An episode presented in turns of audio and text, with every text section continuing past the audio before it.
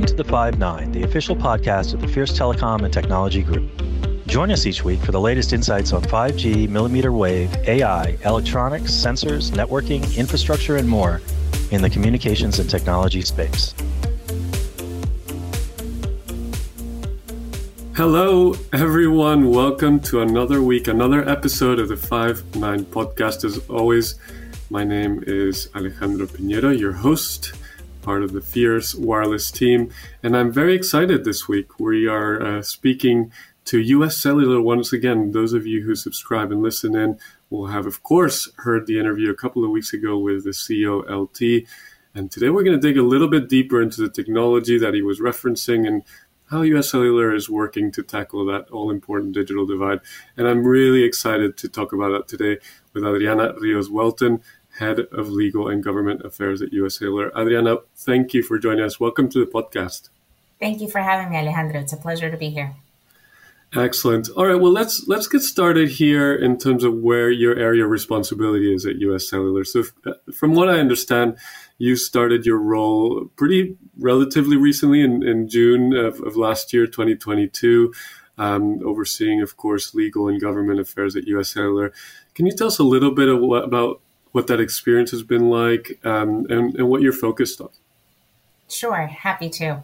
Um, you know, what brought me to US Cellular is the mission of the company. I am very uh, deliberate about joining companies with which I can connect to what is it that we're trying to do every single day. We spend so much of our lives at work. And for me, that means doing something at work that I think is valuable and that I think is kind of moving the ball forward positively for society.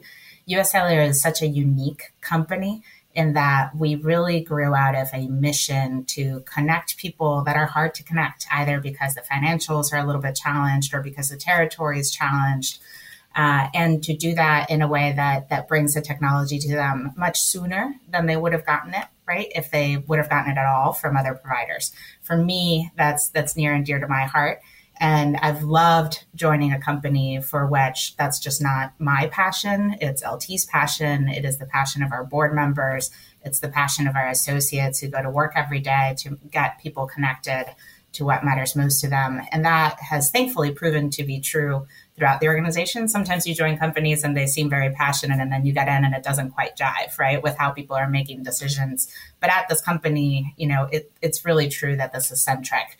Um, so in that way, it's been a it's been a delight. Um, I have, as you said, legal, regulatory, and, and government affairs. So basically, our advocacy branch.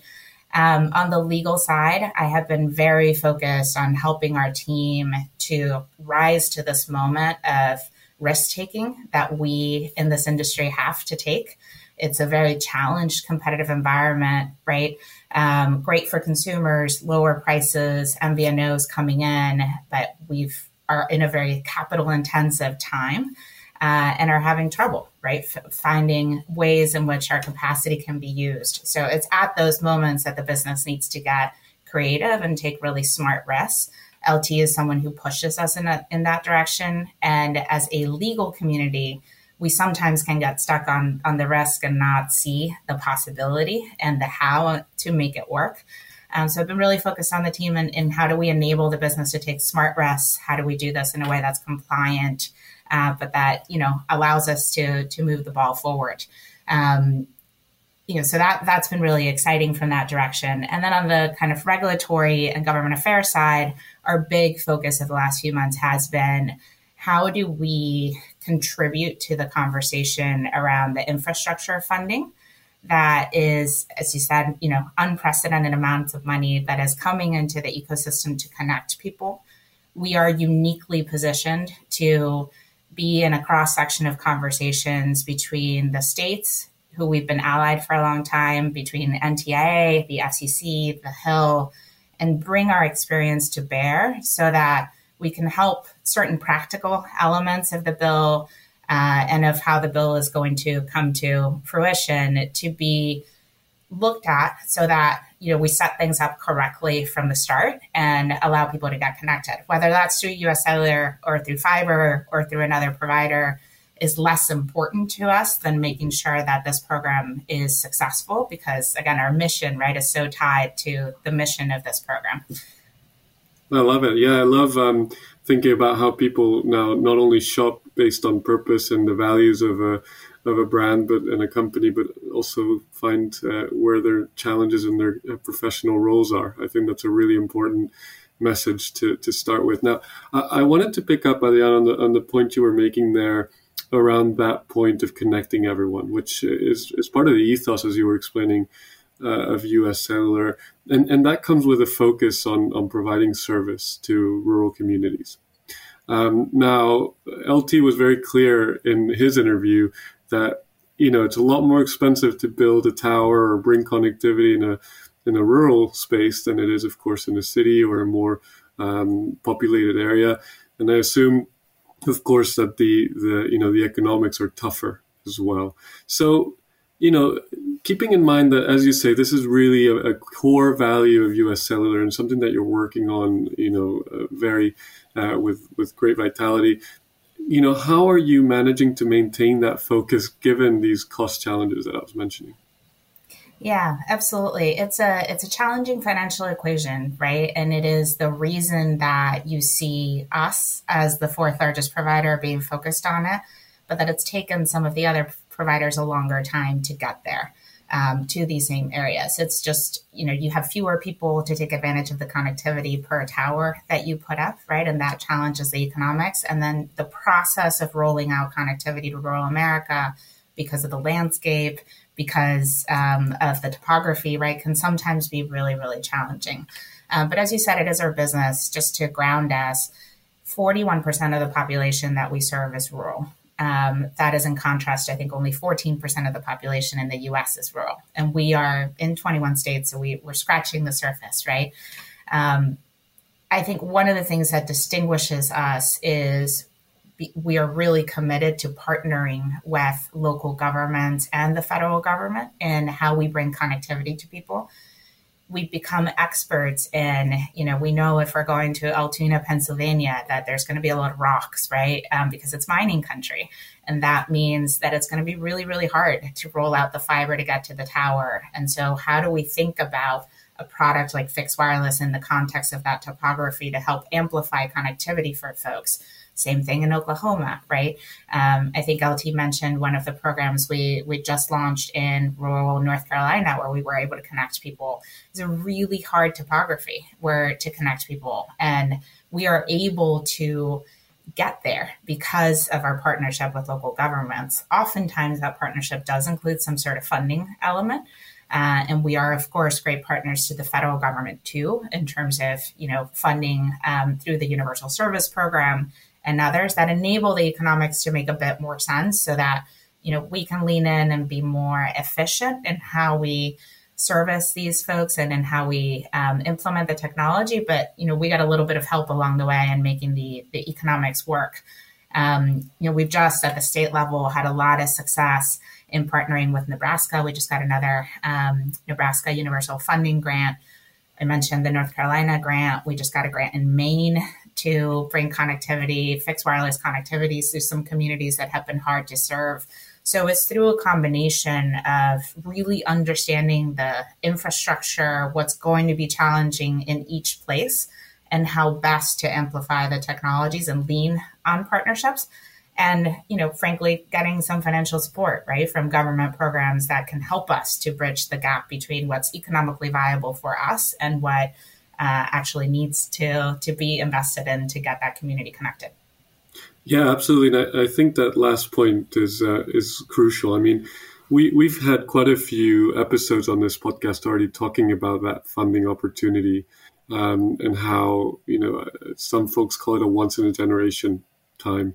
You know, you've got many different pots of uh, whether it's federal or, or even down to the state um, uh, funding becoming or already available, right? The infrastructure bill, uh, rural development opportunity fund, many, many others. Um, now, here at, at we, we've been reporting or have reported that US Cellular is looking at applying or planning to apply for BEAD funding. Um, and I'd love to, to get your opinion on what opportunity lies there for US Cellular with BEAD especially given its its fiber, its preference for fiber. absolutely. Um, as I mentioned at the outset, we've been really engaged on this because with our conversation with the states, which is just part of you know our doing business and bringing connectivity to these communities over time, one of the first things they said to us was help us to make sure that we have an open ear at, on the federal government side to the fact that we need flexibility to be able to use different technologies to connect people in different locations. And if we are forced to make a binary choice between fiber and nothing else, then the repercussion will be that folks will either not get connected because it's not going to be financially viable to take fiber out to every single person uh, every single location, or because it's going to take 10 years for that deployment to happen, given all of the topography type issues. So the states have asked us, and we have in turn conveyed that message to our federal partners to make sure that there's flexibility embedded in how they can serve their folks. You know, they know best, right, where they have tried to get fiber out before and the project has failed they know best where there are certain areas where they've gotten aerial fiber, right, hung fiber. Uh, out to communities, and that has worked for a very limited amount of time because there are tornadoes and other things that, that are not readily available to those of us who aren't sitting there in those communities. Um, so I think that will be a key. And, uh, you know, certainly I think there's an understanding that at least in some states where the funding is going to be challenged to get to enough people, uh, that a number of different alternatives are going to have to come into play. The way I think about it, Alejandro, is in every single state, you're going to have some areas that are more obvious fiber candidates, right? Your more densely populated areas or areas where there's already enough fiber infrastructure where all you have to do is close off a few gaps, right?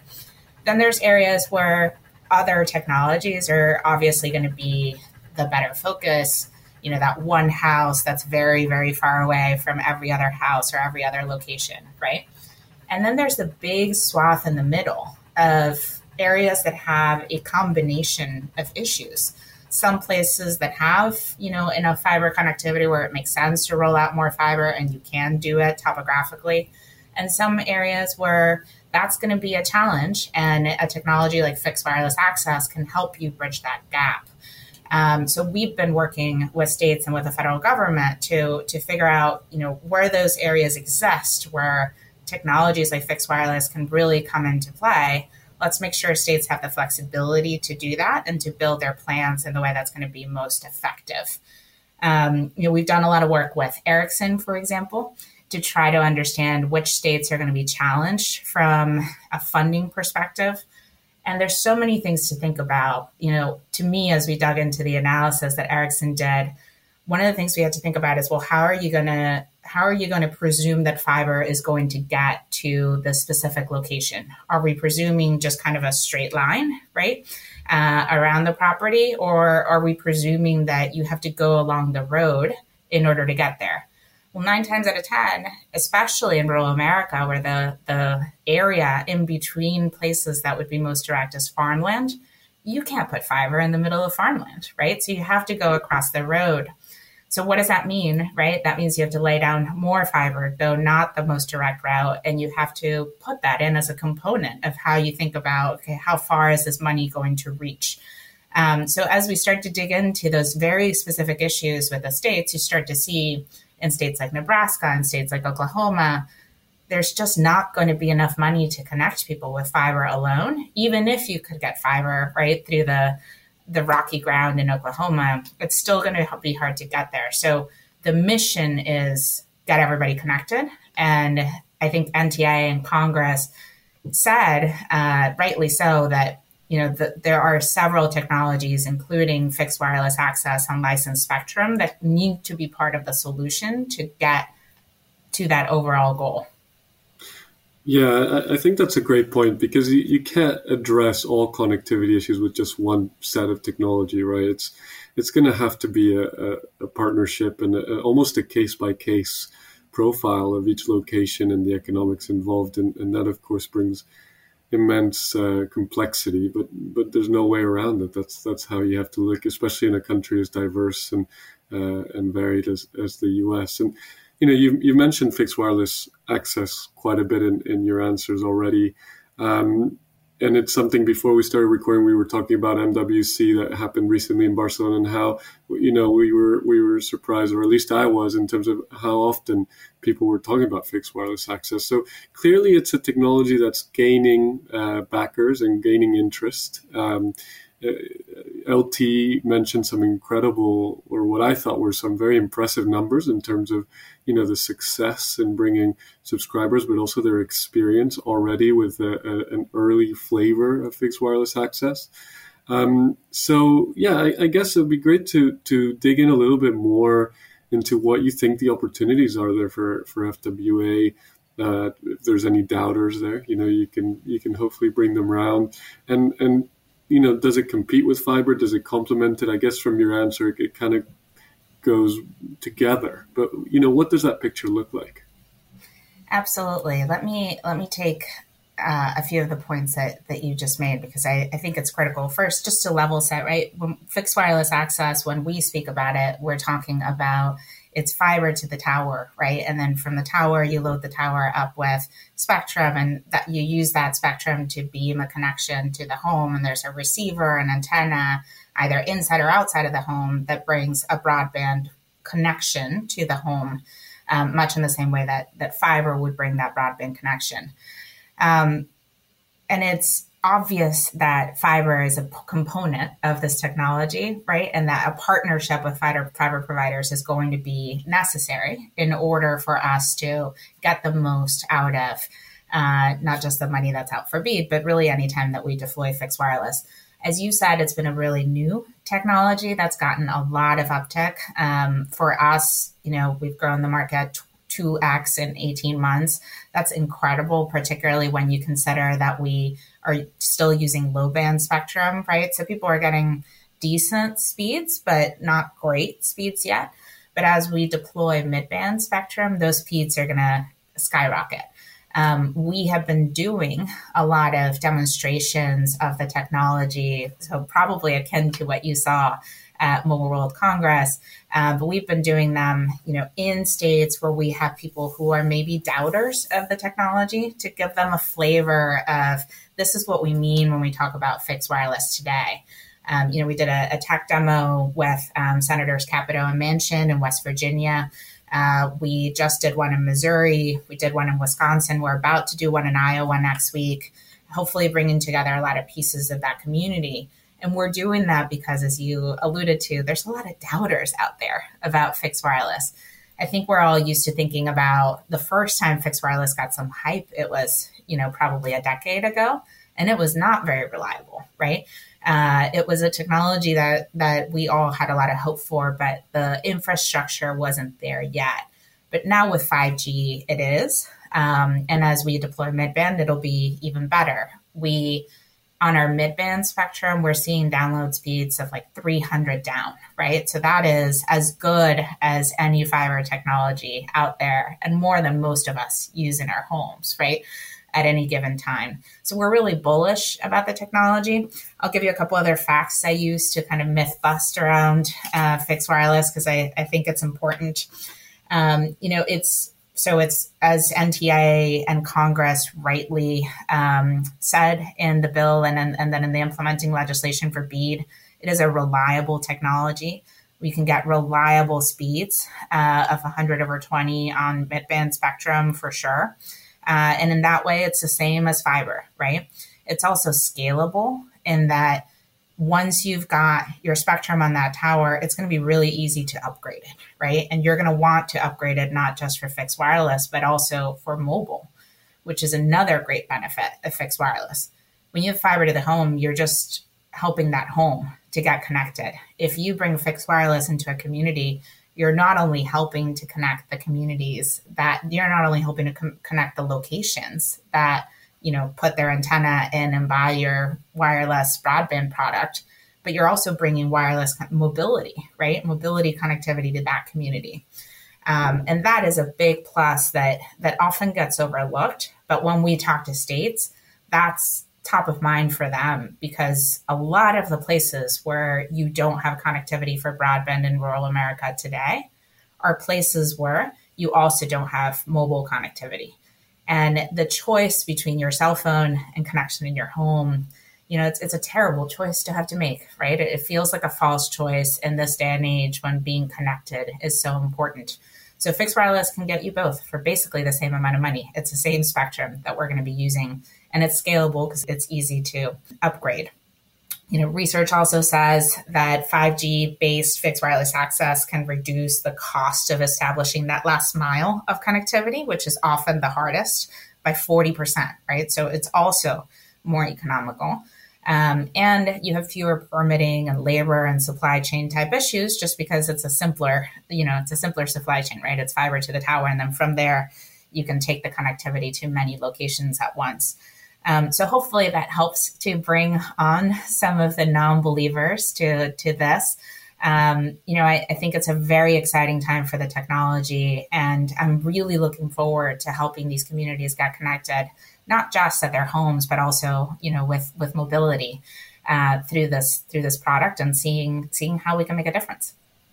Well, there's there's no better way to dispel doubts than than to have facts, and, and that's surely the case with with what you guys are doing over there. Um, let me broaden then perhaps the conversation a little bit because this all comes down to, as you say, connecting everyone being a priority. So so it's going to be addressing the, the digital divide, right? So it's it's getting everyone connected and interacting in the digital economy and having all the opportunities and leveling the field in that sense, whether it's um, in un or underserved areas or even with with more affordable uh, connectivity for for everyone.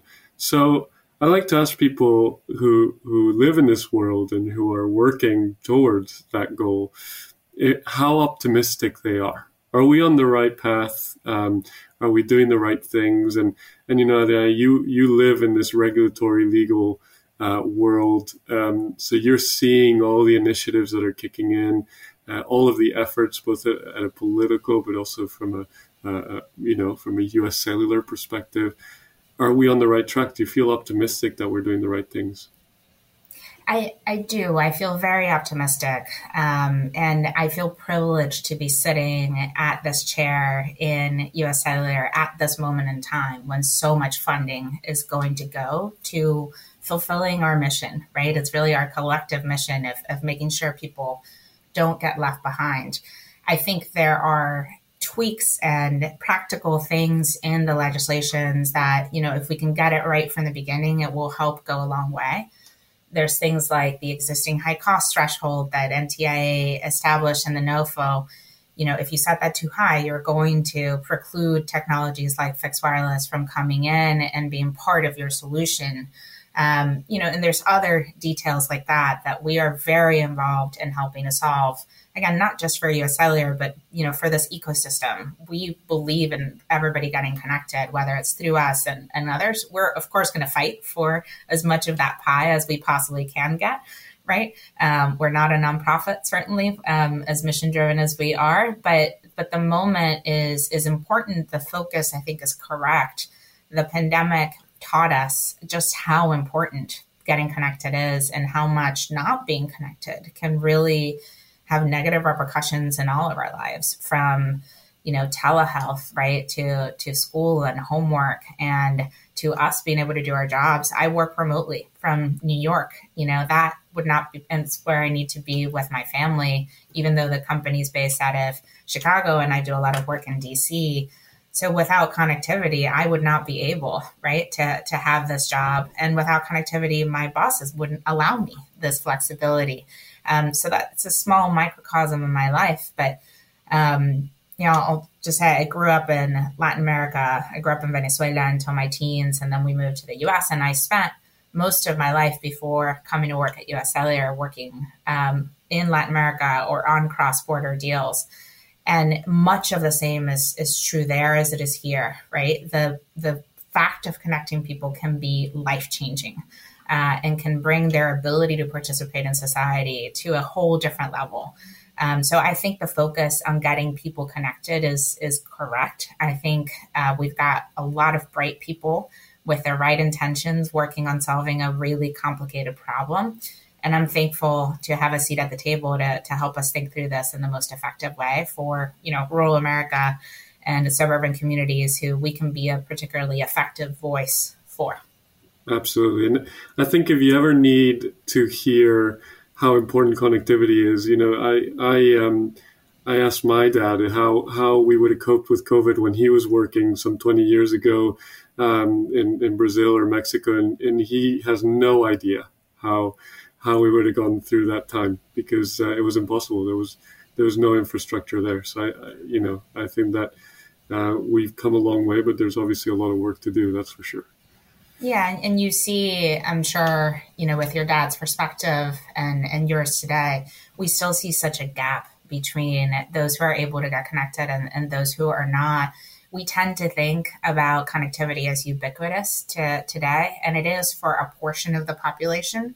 But that portion of the population that is not able to participate in getting connected well is, you know, just so much further behind and it is so much more difficult for them to participate in, in our economy and in life in a meaningful way because of it.